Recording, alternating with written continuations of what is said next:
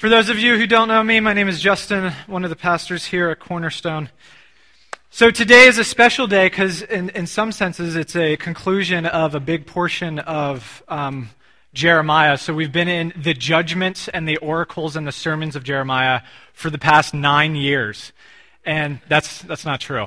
Um, for the past you know six months or so but it's it's to me it's felt longer because it's kind of a repetitious thing where god is um, bringing his judgment against judah and he's trying to say it in different ways in order for them to get it and to repent and to to turn away from their sin and to turn back to him. So today will be um, out of those 25 chapters will be the last proper sermon judgment. We'll, we'll get to some other prophetic acts that Jeremiah did, some interactions with kings and priests and false prophets that Jeremiah did.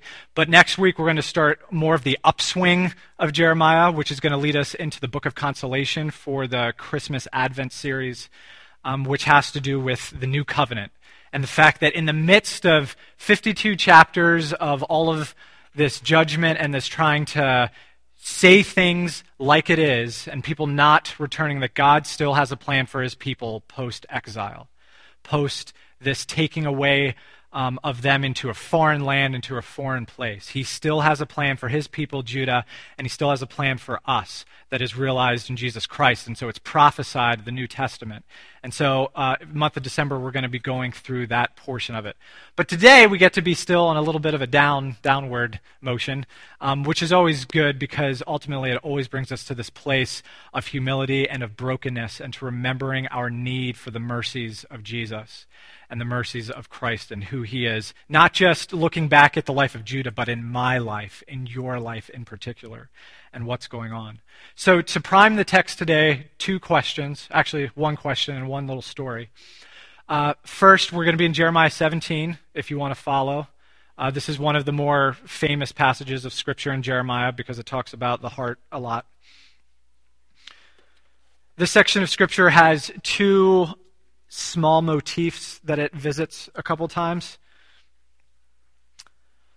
We'll get to the second one in a second. But first, I'm going to read something, and I want you to think of what I'm actually talking about. I'm not going to tell you what I'm talking about. I want you to think. John, you're not allowed to answer. Probably Christy either, because you're medical people and you know this stuff. So, so what is the it that I'm talking about? It drives you in behavior. The desire and hold on, hold on. The desire and need you have for it is powerful. It envelops you. It is part of who you are. Without it, your cells begin to shrink, including those in your brain. Space grows between mind and skull, between mystery and solidity. Blood vessels pull away and can rupture. Your head hurts, your legs cramp. You become disoriented and confused, and then the hallucinations come, providing a mild euphoria as smokescreen to where you're actually heading. Your kidneys, which are supposed to cleanse body of waste, start to fail. Your other organs follow suit. Your blood volume dissipates while the waste inside of you has no way out. Even as you are emptied, there are still toxins seeping deeper within. You can medicate to help with the pain, but medication won't cure the cause. So, what is it? What happens? What, what is that? Oxygen? Well, yes. So, water. Water. Being dehydrated. So, that was um, a poetic rendition of the founder of the National Kidney Association. He was talking about how many people suffer from being dehydrated or just don't have clean water throughout the world. And he was kind of telling about the breakdown medically of what happens to your body when you don't have water, when you don't have water, when you're not hydrated fully.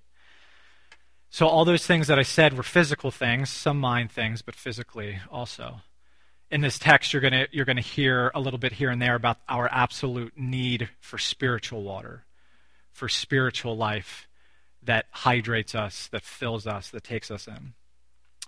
Second question this is to discuss among the people around you. What are the things we do or do not write down? What are the things we do or do not write down, or should or should not write down? So just think what are the things in your life that you typically write down, and is there any kind of common thread to them? What are the things that you do write down? What are the things that you wouldn't want to write down? Just think about it and talk for a minute. One minute. Talk to each other. What are the things you write down? Okay, so what were some of the answers? What are things that you write down typically? It can either be uh, philosophically, I write down things that I don't blah, blah, blah, or do blah, blah, blah, or it can be I write a grocery list. I didn't hear any of that. Appointments? Appointments, okay? Things you need to remember. Phone numbers, thank you notes.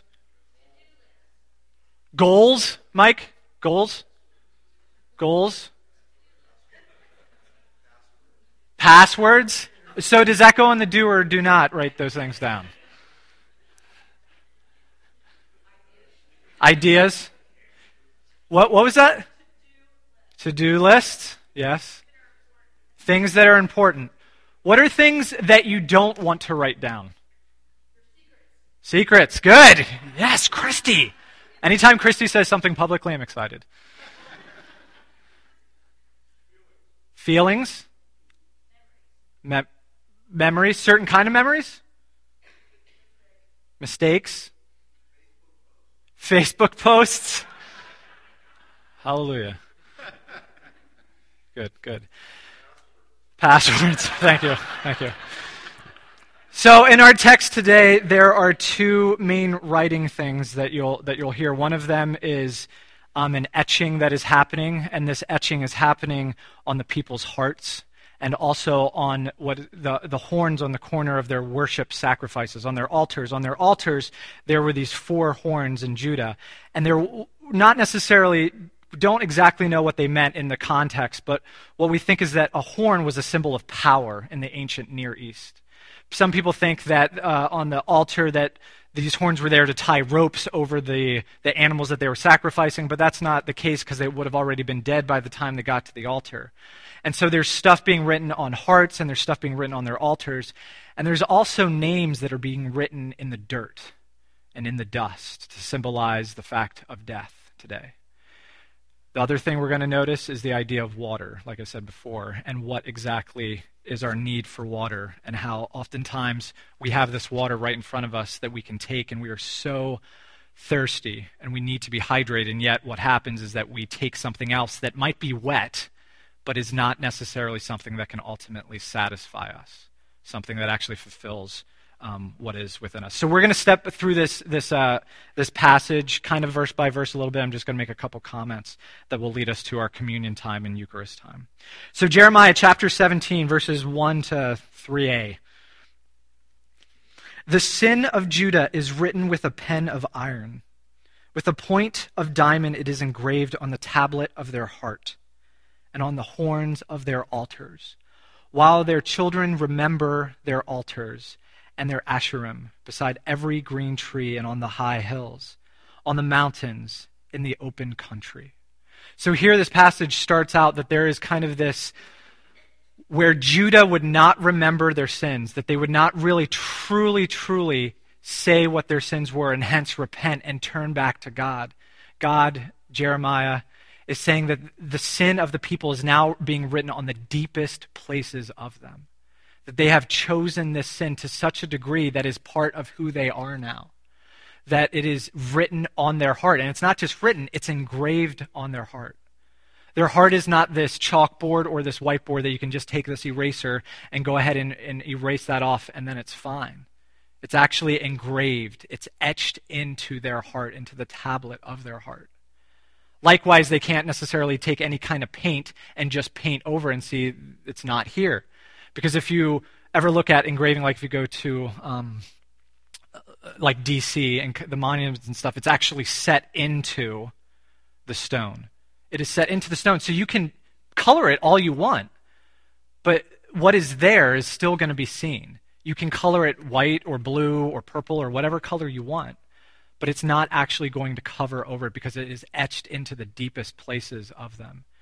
And their sin is also etched into their places of worship their sacrifices, where God would have this pure worship that would be turned towards Him, that would acknowledge sin, the people of Judah, God's people, continually, over and over and over again, would make these gestures towards the living God. Would make these gestures towards God the Father, saying that, yeah, we'll worship you. We'll sacrifice these animals. We'll do the blood offering. We'll do the peace offering. We'll do this and that and everything else. It, except they did all those outward things, and yet what didn't change inside? Their heart, their soul. And so now here in Jeremiah 17, those things are etched in. And it even says that um, it says how their children will remember their altars and their asherim. Again, another uh, foreign god that they would have been worshiping at that time. Beside every green tree and on the high hills, they would have these little places of worship that wasn't for Yahweh, but they would go down the street into South Hills Park, and next to a green tree there, they would set up a little bit of an altar, a little bit of a shrine. And they would, yes, thank you, God, thank you, Yahweh, the one true God, but then they would also be worshiping these lesser gods because somehow they felt like they fulfilled or gave them what they needed as compared to the temple God, as compared to Yahweh. And so, Judah, who would not remember their sin, can no longer not remember their sin because it's just etched onto them. It is part of who they are, both in who they are as individuals and even in their corporate worship, that this is the reality of life. Jeremiah, over and over again, like I said, wanted the people to turn back to God for this exile not to happen, and yet it was going to come. It was going to come. So, verses 3b to 4 Your wealth and all your treasures I will give for spoil, as the price of your high places for sin throughout all your territory. You shall loosen your hand from your heritage that I gave to you, and I will make you serve your enemies in a land that you do not know. For in my anger a fire is kindled that shall burn forever. The promises of God were always included land to some degree to Israelites, right? Because he was going to bring them out of Egypt, and where was he going to put them? Yeah, into the promised land. That he was going to take a people that did not necessarily have this home and give them a home. Even the promise to Abraham had to do with land. And so there's this promise of land that's going, and this actually happened where God gave his people this land, gave Israel, Judah, that whole land there. And yet he's saying that because of this sin, this thing that I gave you, you need to be removed from it. You need to be taken out of the, the very place that I want you because you're, you're distorting it. You're not only distorting it, you're defiling it. And I want to give you a home. I want to give you a place to be and to rest.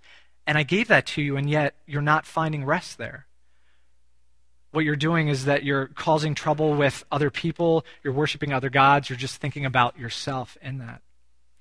So, if uh, you weren't here at the meeting last night, um, or maybe if you were, that thing back there, if everybody wants to look at that, that, that thing, that big box back there, that cube in the corner there, that's called a sukkah. Everybody say sukkah. And last night was kind of a partial celebration of the Festival of Tabernacles, which is festival the Sukkah. Sukkah is a tabernacle, Sukkah is a tent.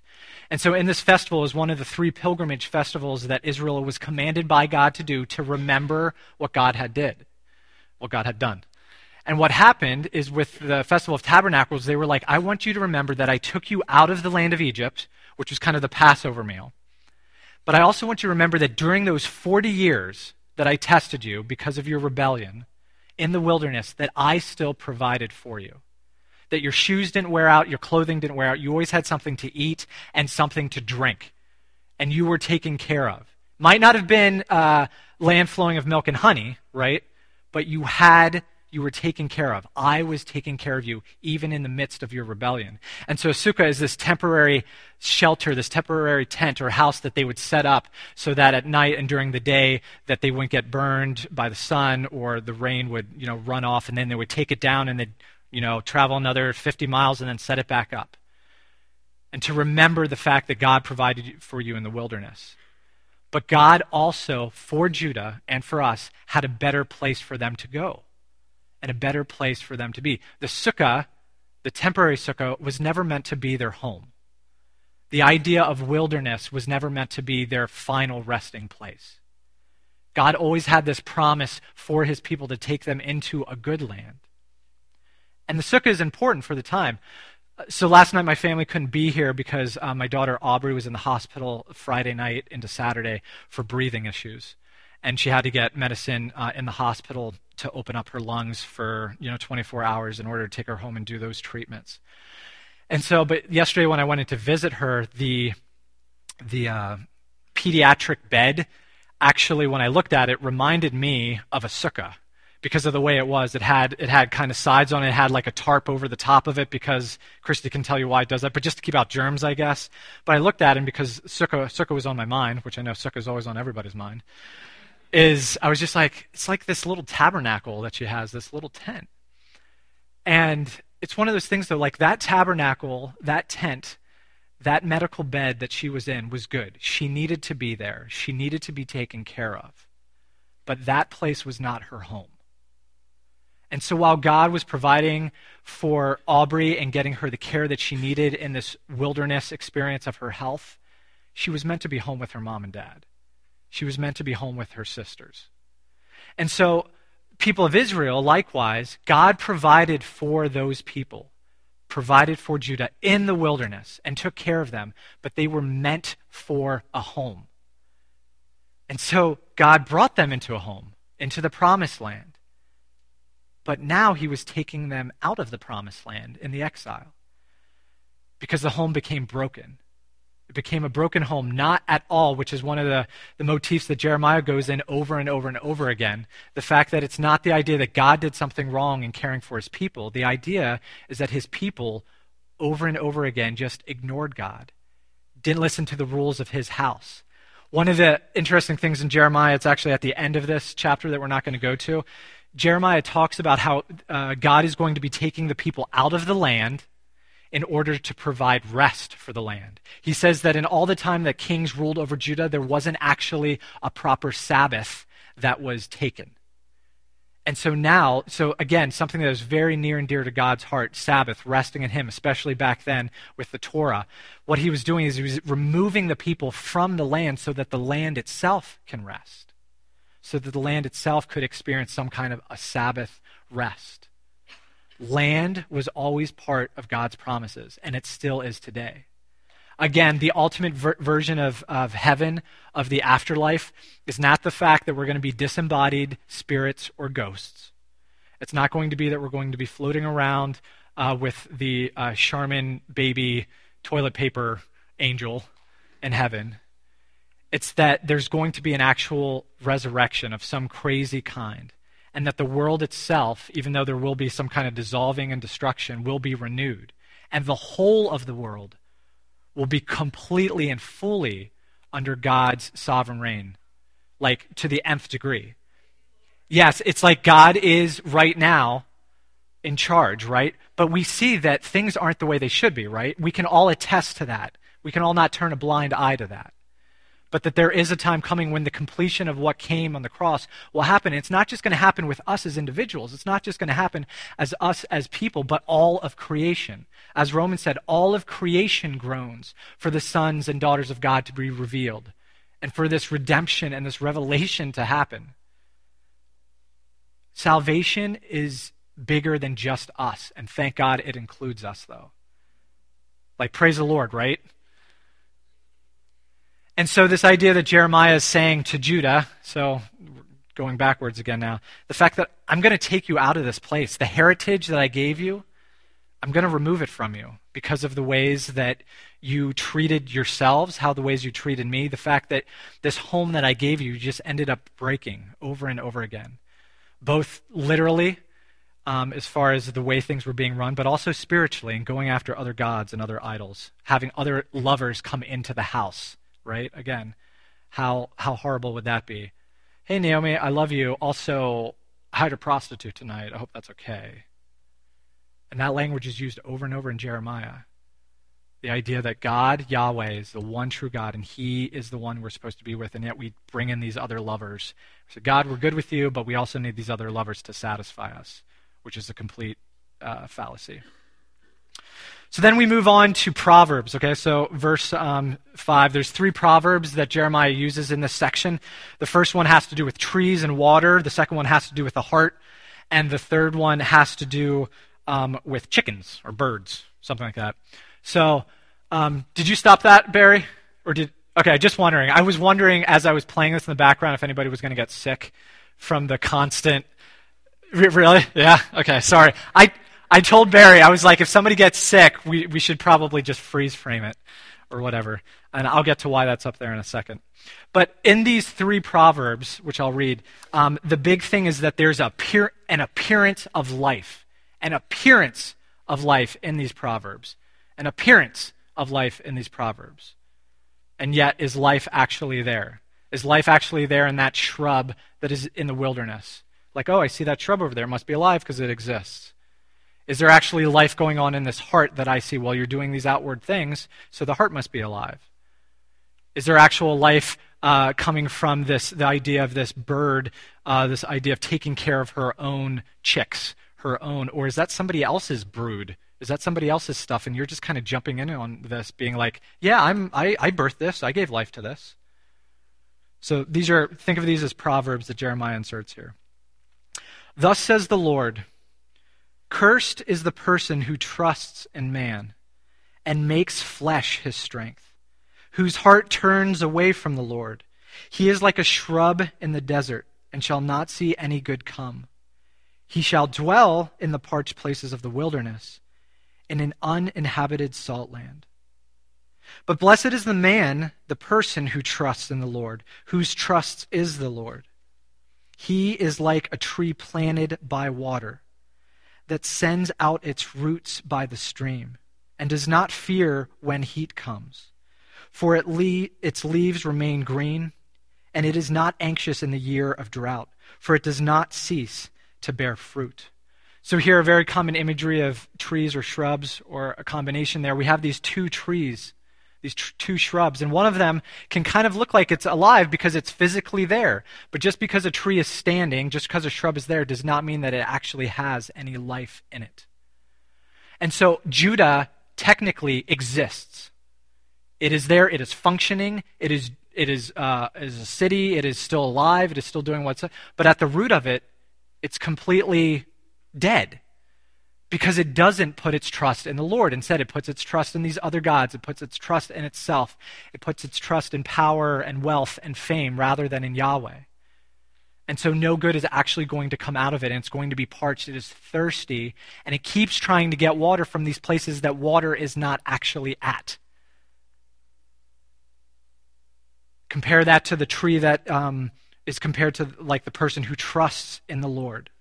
And the, the funny thing here is, is it doesn't say that the heat doesn't come for the person that trusts in the Lord, right? It says that when the heat comes. So the heat is still coming, but the, the question is are our roots being sent out into the deep places of God, into the simple deep places of God.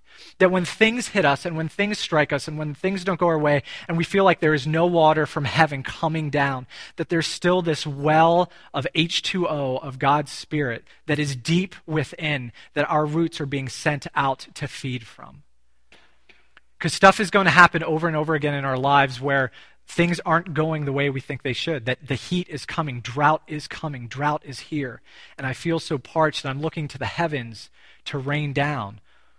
What if we just need to send our roots out deeper? And the thing is with roots is that they're not seen. Fruit is seen, but roots are not seen. And so we send out our roots, and that's the thing that actually nourishes us. And as the text says, as those roots go out and are being fed by that deep water, it does not cease to bear fruit. So even in the midst of a drought, what is this thing doing here? This tree that it hasn't rained forever, and yet it's still producing fruit. How is that even possible? It's because it sent out its roots and it connected with that deep place that God provides. But Judah didn't do that. Next, the heart is deceitful above all things, verse 9, and desperately sick. Who can understand it? I, the Lord, search the heart and test the mind to give every man according to his ways, according to the fruit of his deeds. So, again, um, I actually want to read on the back of your bulletin. It's the message translation of this verse, which is great. Sometimes Eugene Peterson is a little bit um, uh, kitschy with his language, and I'm kind of like, eh. Other times, man, his commentary language is great. So, that same verse in this way the heart is hopelessly dark and deceitful, a puzzle that no one can figure out. But I, God, search the heart and examine the mind. I get to the heart of the human. I get to the root of things. I treat them as they really are, not as they pretend to be, because Judah was pretending that everything was okay. I, oftentimes, you oftentimes, can pretend that everything is okay, and it's not. So, why I have this back? Oh, hey, it's back. Um, this thing in the background going on and on is the fact that um, we can look at the text and be like, oh, the heart is de- deceitful and wicked, and yes, yes, yes. But the connotation behind the words is almost more so like it's a puzzle. Like it's really hard to actually know what's going on. It's almost like a labyrinth where you're stuck in this thing and there's a left turn and a right turn, and you think the right way to go is right, but it's actually the right way to go is left, but you're very convinced that the righteous way is this way, and yet the righteous way is that way. And the heart is this complex thing. Who can understand it? It deceives itself at times a lot of the times. But, as the next verse says, God does know the heart. And so while you yourself as a person don't even necessarily know your own heart to some degree, God, in his love and his wisdom and his infinite everything, does know your heart, does know the heart of his people. And he doesn't uh, come to us and pretend in a way like, oh, well, you say your heart is like this, so great. Or you say your heart is like that. Okay, well, as long as you say that. No, God actually knows us and He tests us. And that can be scary, right? Because of that stuff that's etched on us or that can be etched on us. But God is not into playing pretend. God is not into um, just doing stuff for looks of it. He's not into Judah and Israel worshiping externally and yet inwardly being dead and not having anything actually within them. He wants the fullness of life to be revealed in his people, in his kingdom, in all of his creation. Verse 11 Like a bird that gathers a brood that she did not hatch, so is the one who gets rich, but not by justice. In the midst of his days, they will leave him, and at his end, he will be a fool. So, again, this idea of the appearance of life. Oh, I always pick on Jim. Jim, he's a rich guy. Jim's rich, you know, he, he's you know millions of dollars in his bank account. Um, Jim, like, oh, he must be doing something right and he must have gotten those things in the right manner. And he, he must have worked hard. Uh, his books are clean, um, everything like that, because obviously, if a man's rich, God has blessed him to be rich, and everything's fine. And yet, we know, not Jim, Jim's a, Jim's a great man, um, is that riches don't necessarily mean blessing from the Lord above, but rather there's deceitful ways of getting resources and riches there's deceitful ways of making yourself look good. There's deceitful ways of bringing your purpose into the situation rather than God's purpose in the situation. And it looks good, but it's not actually the Lord's ways. It's not actually what the Lord has said. And so there's this appearance of life. And yet, behind, if we look, it's somebody that's actually oppressing people in order to um, bring freedom to this other thing. Or somebody that's taking advantage of one person in order to uh, lift up this other person. There's always this kind of deceitful, like puzzle. How can I make this fit here so I look good, where I can get something from them and get something from them, but still give out something so the public persona of me is good? Judah was doing that. Uh, again, we, we don't do that kind of stuff here in America or as individuals. But God sees the heart. I was being sarcastic there. But God sees the heart, and He sees the actuality of life that is there. So the last verses um, are kind of a, not a benediction, but like a, uh, a response um, to this, to the fact that there's this etching of sin on the heart and on the altar. There's this fact that um, the people are remembering of It's so part of them. God is going to take away the stuff. There's this appearance of life over and over again that Judah wants to put out there, and yet they're utterly dying of dehydration. They need water. Uh, they're trying to make themselves look good. Their heart is not being actually shown in their deeds, all this other stuff. In verse 12, Jeremiah says, A glorious throne set on high from the beginning is the place of our sanctuary.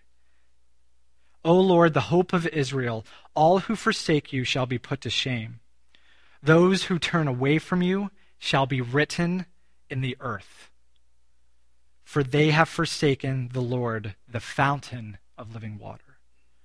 They have forsaken the Lord, the fountain of the living water. So not only do we got, get this writing in the dirt, this idea of um, death that is going to be brought about by those who forsake the Lord, that we're going to experience, but also that we, it's saying that we have forsaken the fountain of living water, God Himself that we run to poisonous things that might wet our whistle. We run to stuff that is not water, that has some kind of watered down base in it. And we're still like, why am I so thirsty? Why am I so empty? Why am I so. I don't have energy. I'm talking spiritually here. I don't have this and that. And there's always a time for rest in our lives. I'm not saying that, but in the context of this, it's because the people of Judah are utterly dehydrated, that parts of their system and of their spirit are just shutting down. Why? Because they forsook the living water. They forsook the fountain of living water, which was God Himself. Great, right? Great. Sweet. If we take the judgment of God seriously, we also need to take the promises of God seriously. And both of those things always need to be in play. If we take the promises of God seriously and ignore the judgments of God, we're in no better territory because we're actually not uh, aligning ourselves with what God says. And we're just like ignoring that part and being like, yeah, give me the good stuff. Conversely, though, we can stay and get, you know, heap uh, uh, condemnation in and on ourselves for the fact of what we have done.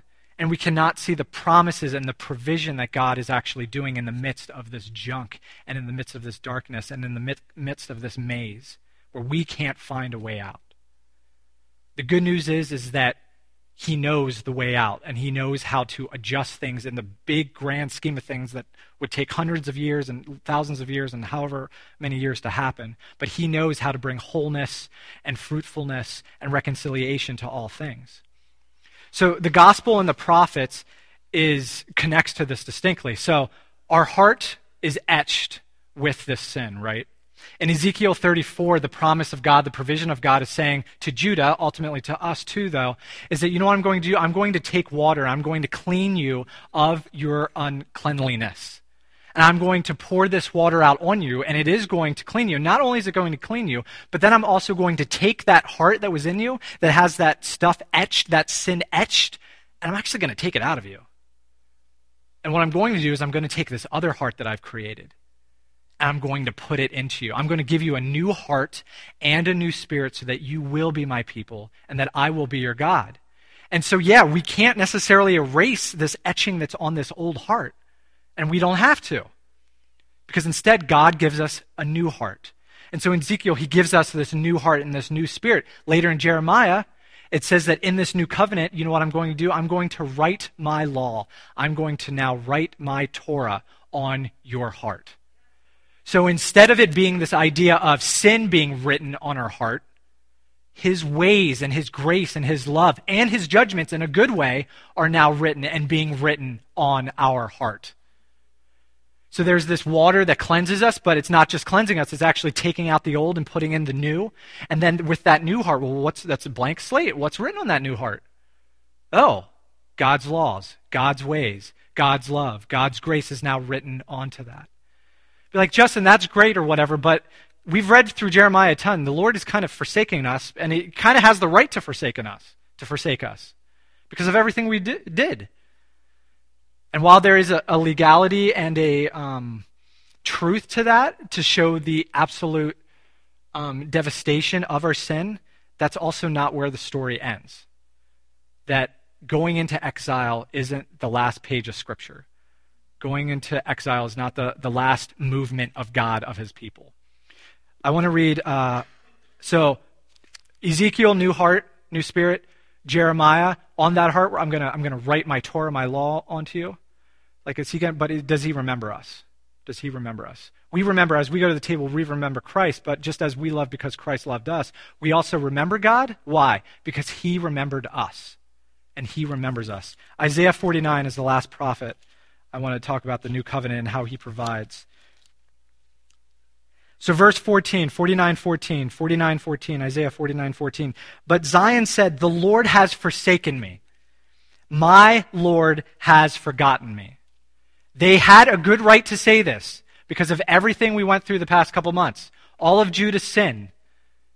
God even very closely, if not directly, said, I am no longer remembering you in the, in the heat of the moment. That I'm going to give you over, that I'm going to cast you away, that I'm not going to remember you. You're done. But Zion said, The Lord has forsaken me. My Lord has forgotten me. Isaiah continues, God continues, Can a woman forget her nursing child, that she should have no compassion on the son of her womb? Even these, so the answer to that is no. That a mother that is holding a child, nursing, can she just forget that he's there? No. Even, even if these may forget, I, the Lord God, will not forget you. Now listen. Just as sin was engraved on our hearts, we need to remember that our names are engraved on God's hands. Behold, I have engraved you on the palms of my hands. Your walls, speaking to Jerusalem and to Israel right now, the city, okay, um, are continually before me. He's remembering the people, the names of the people, but he's also remembering the people of the people, you know, like the corporate nature of his people.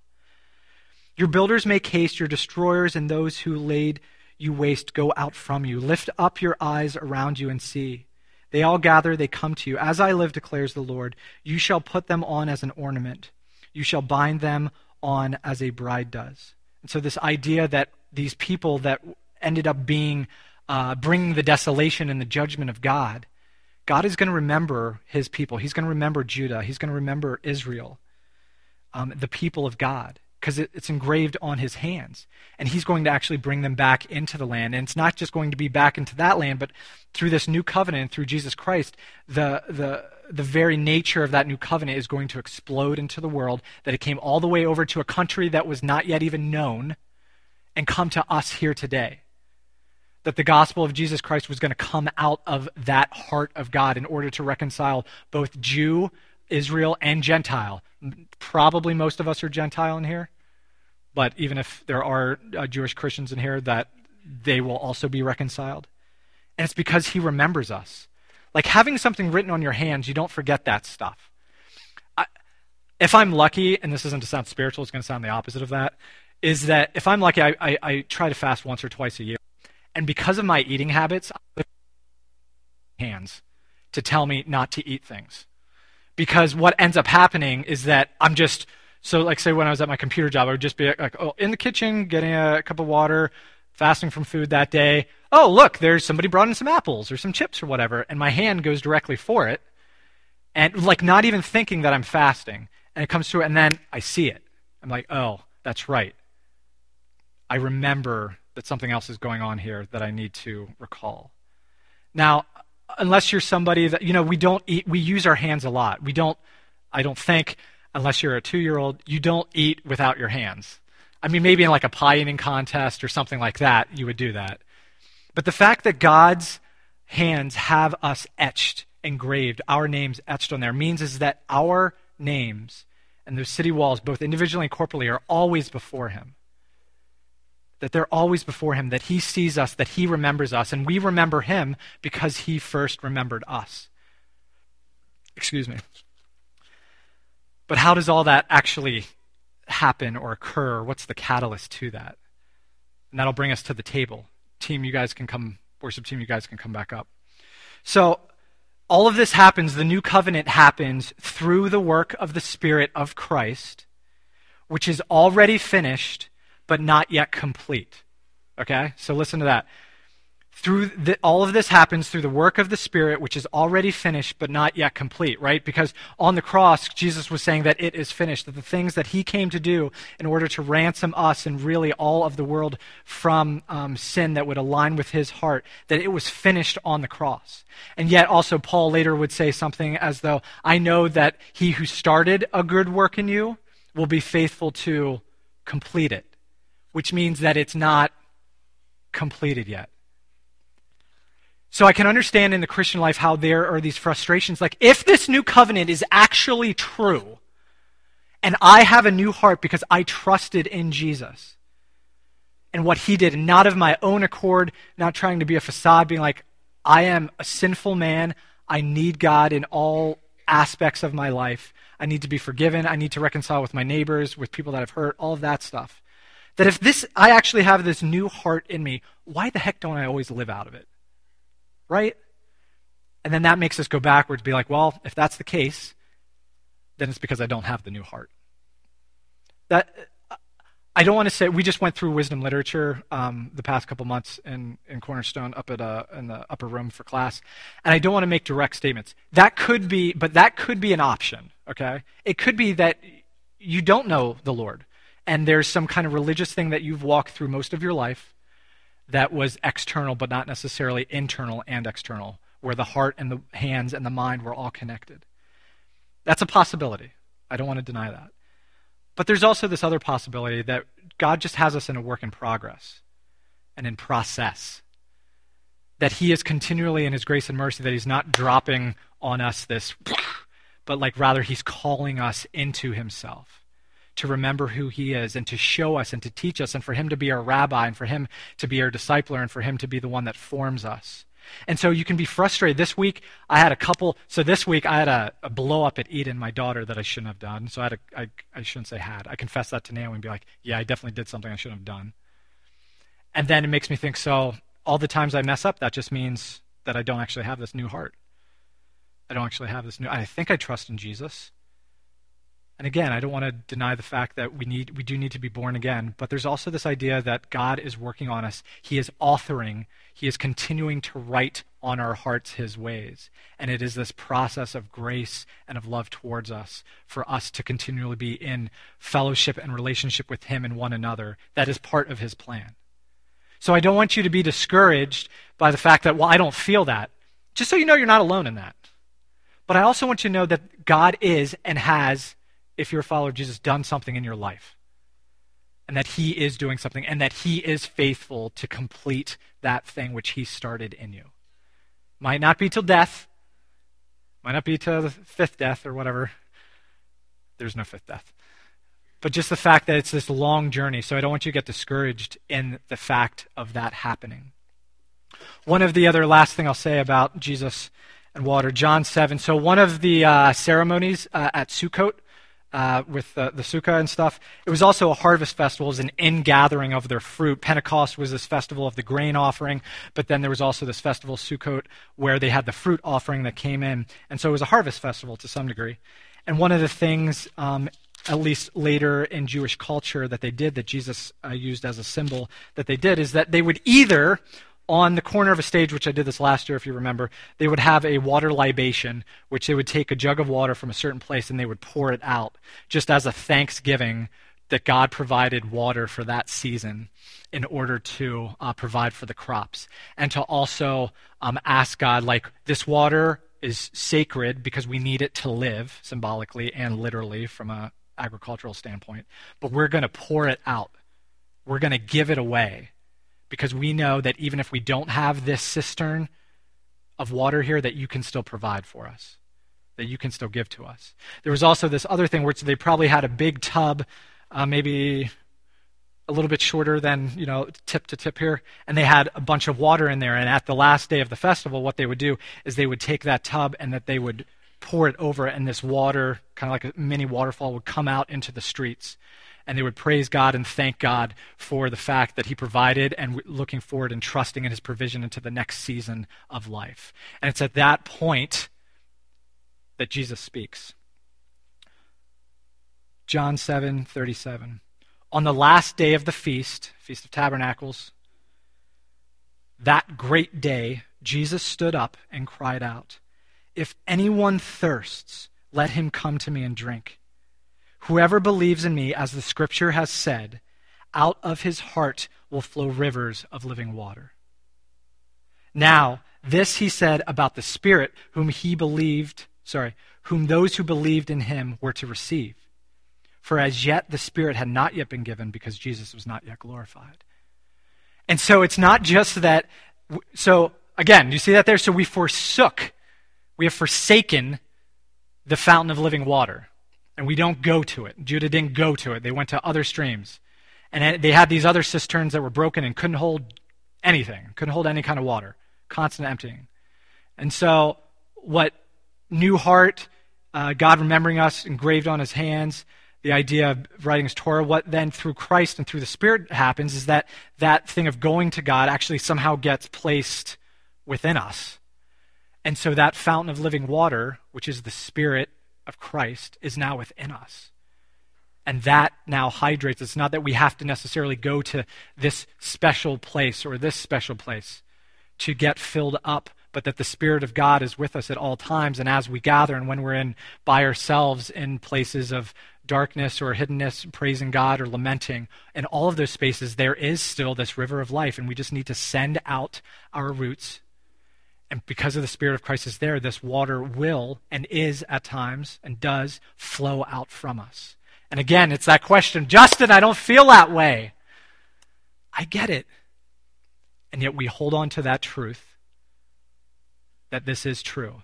And maybe our mind and the actuality of how it works out, we kind of have that, you know, we're putting certain expectations on how that should look as far as the Spirit, this living water pouring out but we continually cry out to God. We thank Him for the fact that He has given us water. We thank Him for the fact that He remembered us because his, our names are written on His hand. We, we remember that we are broken cisterns, that we are broken pots, but that as His glory comes out of us and flows through us, His beauty goes to more and more people. So instead of us being a body that's so concerned about having it all together, I'm not saying that we put that on anybody, but the church doesn't need to have it all together for the glory of God to come out of her. And many times it's in our broken places that the glory of God is most revealed. But it's in those places that we need to be honest and vulnerable and both have a heart, a hand to our heart saying, I have no idea what's going on. I'm sorry I did this. And also a hand to the sky that praises God for who he is and the provision of Jesus Christ, who washes away our sins, who refreshes us and renews us every day. Father, thank you for today. Thank you for your word in Jeremiah this past couple uh, months. Um, there was some hard stuff to, to, to swallow. Um, and not to say you don't have strong words for us in Jeremiah coming up, but I also just thank you for the whole of your scripture that comes to us. And I also want to thank you, Father, for the provision that you make for us, um, even in the midst of pain, even in the midst of tragedy, God, that you're there with us. We might not understand it all, uh, but we lift up our voices. You are our anchor in the midst of that storm. Uh, may we be people that aren't oppressors, but that are liberators. May we be people that don't uh, define life by our own terms, but by your terms, God. And help us to put off all appearances and help us to hope in you, uh, to not be put to shame, but to gaze on your beauty and your excellency and be changed um, more into more, more into more, more into more of who you want us to be. Pray this in the name of the Father, Son, and Holy Spirit. Amen. For we know that if the tent, which is our earthly home, is destroyed, we have a building from God, a house not made with hands, eternal in the heavens. For in this tent we groan, longing to put on our heavenly dwelling, if indeed by putting it on we may not be found naked. For while we are still in this tent we groan, being burdened not that we would be unclothed, but that we would be further clothed, so that what is mortal might be swallowed up by life. He who has prepared us for this very thing is God, who has given us the Spirit as a guarantee. So, Cornerstone, I li- leave you today with those words that He has prepared something wonderful for you. He has prepared a home for you, and it is from God, not made with human hands, and who has given us the Spirit as a guarantee, as a guarantee of the fullness of that to come. Father, we thank you for today. We bless you. Cornerstone, go in the grace of the Father, Son, and Holy Spirit. We pray this in the Father's name. Amen.